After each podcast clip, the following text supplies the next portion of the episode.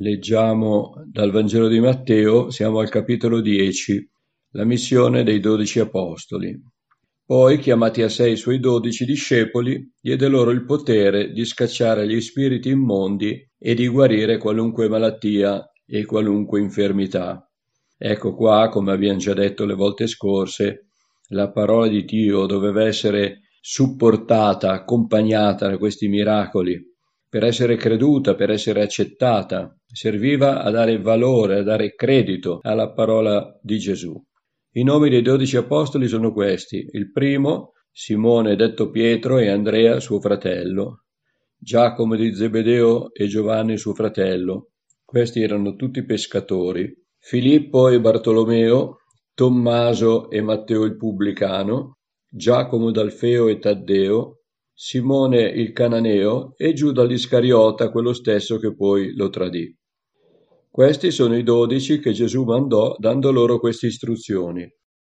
Non andate fra i pagani e non entrate in nessuna città dei Samaritani, ma andate piuttosto verso le pecore perdute della casa di Israele. Anche di questo ne abbiamo parlato la volta scorsa, nel capitolo 9. Andando, predicate e dite il regno dei cieli è vicino. Guarite gli ammalati, risuscitate i morti, purificate i lebrosi, scacciate i demoni. Gratuitamente avete ricevuto, gratuitamente date. Non provvedetevi d'oro né d'argento né di rame nelle vostre cinture, né di sacca da viaggio, né di due tuniche, né di calzari, né di bastone, perché l'operaio è degno del suo nutrimento. E da questo capiamo una cosa, che questi discepoli dovevano imparare a dipendere da Dio. Infatti, passando al servizio di Dio, ognuno di noi riceve la sua giusta retribuzione dal Signore e non mancherà nulla a quelli che lo servono. E seppur avremo ricevuto il potere di scacciare i demoni, di guarire le malattie, non farne una, un mezzo per trarne un vantaggio personale, per un guadagno personale, perché questo, questo potere non viene da noi stessi, non è la nostra bravura, ma è la grazia di Dio.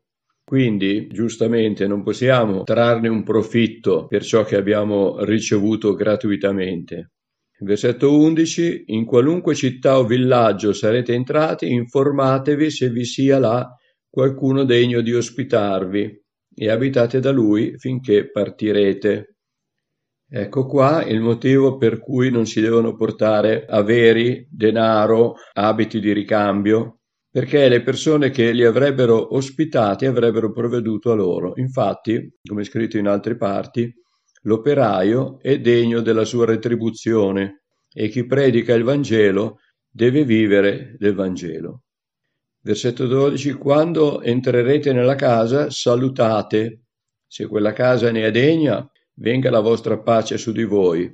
Ripeto, informarsi di chi siano le persone degne di ospitarci è una cosa giusta, non è una cosa infallibile, perché noi potremmo informarci, avere le buone testimonianze delle persone che ci sono state indicate come persone degne, ma poi vedere che le cose non stanno così. Quando noi presentiamo la parola di Dio, allora si vede chiaramente chi sia degno e chi non lo sia, chi sia pronto per ricevere la parola o chi no, perché la parola di Dio subito appena viene pronunciata opera un giudizio su chi l'ascolta.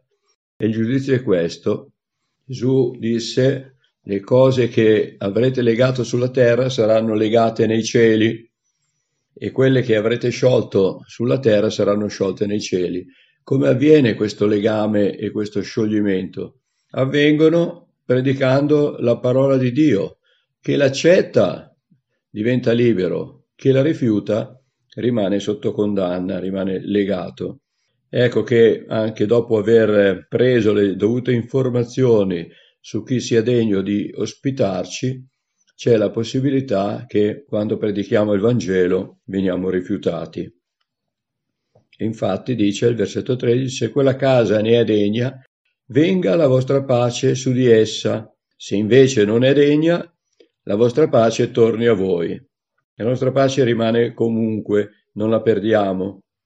Se qualcuno non vi riceve e ne ascolta le vostre parole, uscendo da quella casa o da quella città, scotete la polvere dai vostri piedi. E questo era un segno, un segno di condanna per chi aveva rifiutato la parola di Dio.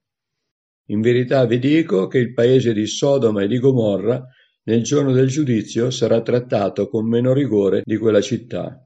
E questo perché al tempo di Gomorra e di Sodoma non c'era la parola di Dio, non era conosciuta la parola di Gesù, ma quelle città erano pagane, erano peccatrici, il peccato era generale. Se vi ricordate, sono, se conoscete la storia, sono state distrutte perché in loro non c'era neanche un giusto. L'unico giusto, chiamato giusto, era Lotte, che è stato tirato fuori, e nella città non è rimasto nessun giusto. Però qui è diverso, la parola di Dio viene mandata al popolo di Dio, a Israele. Gesù è stato mandato alle pecore perdute della casa di Israele.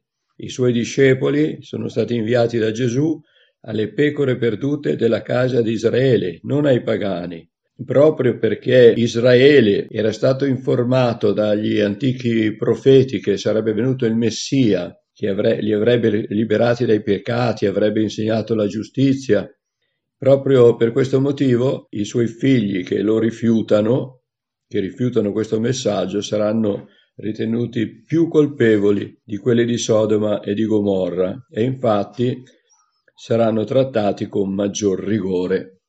Ecco, per oggi ci fermiamo qui. Domani parleremo delle persecuzioni imminenti, persecuzioni che sono iniziate proprio al tempo di Gesù e non sono mai terminate. Buona giornata a tutti, il Signore vi benedica.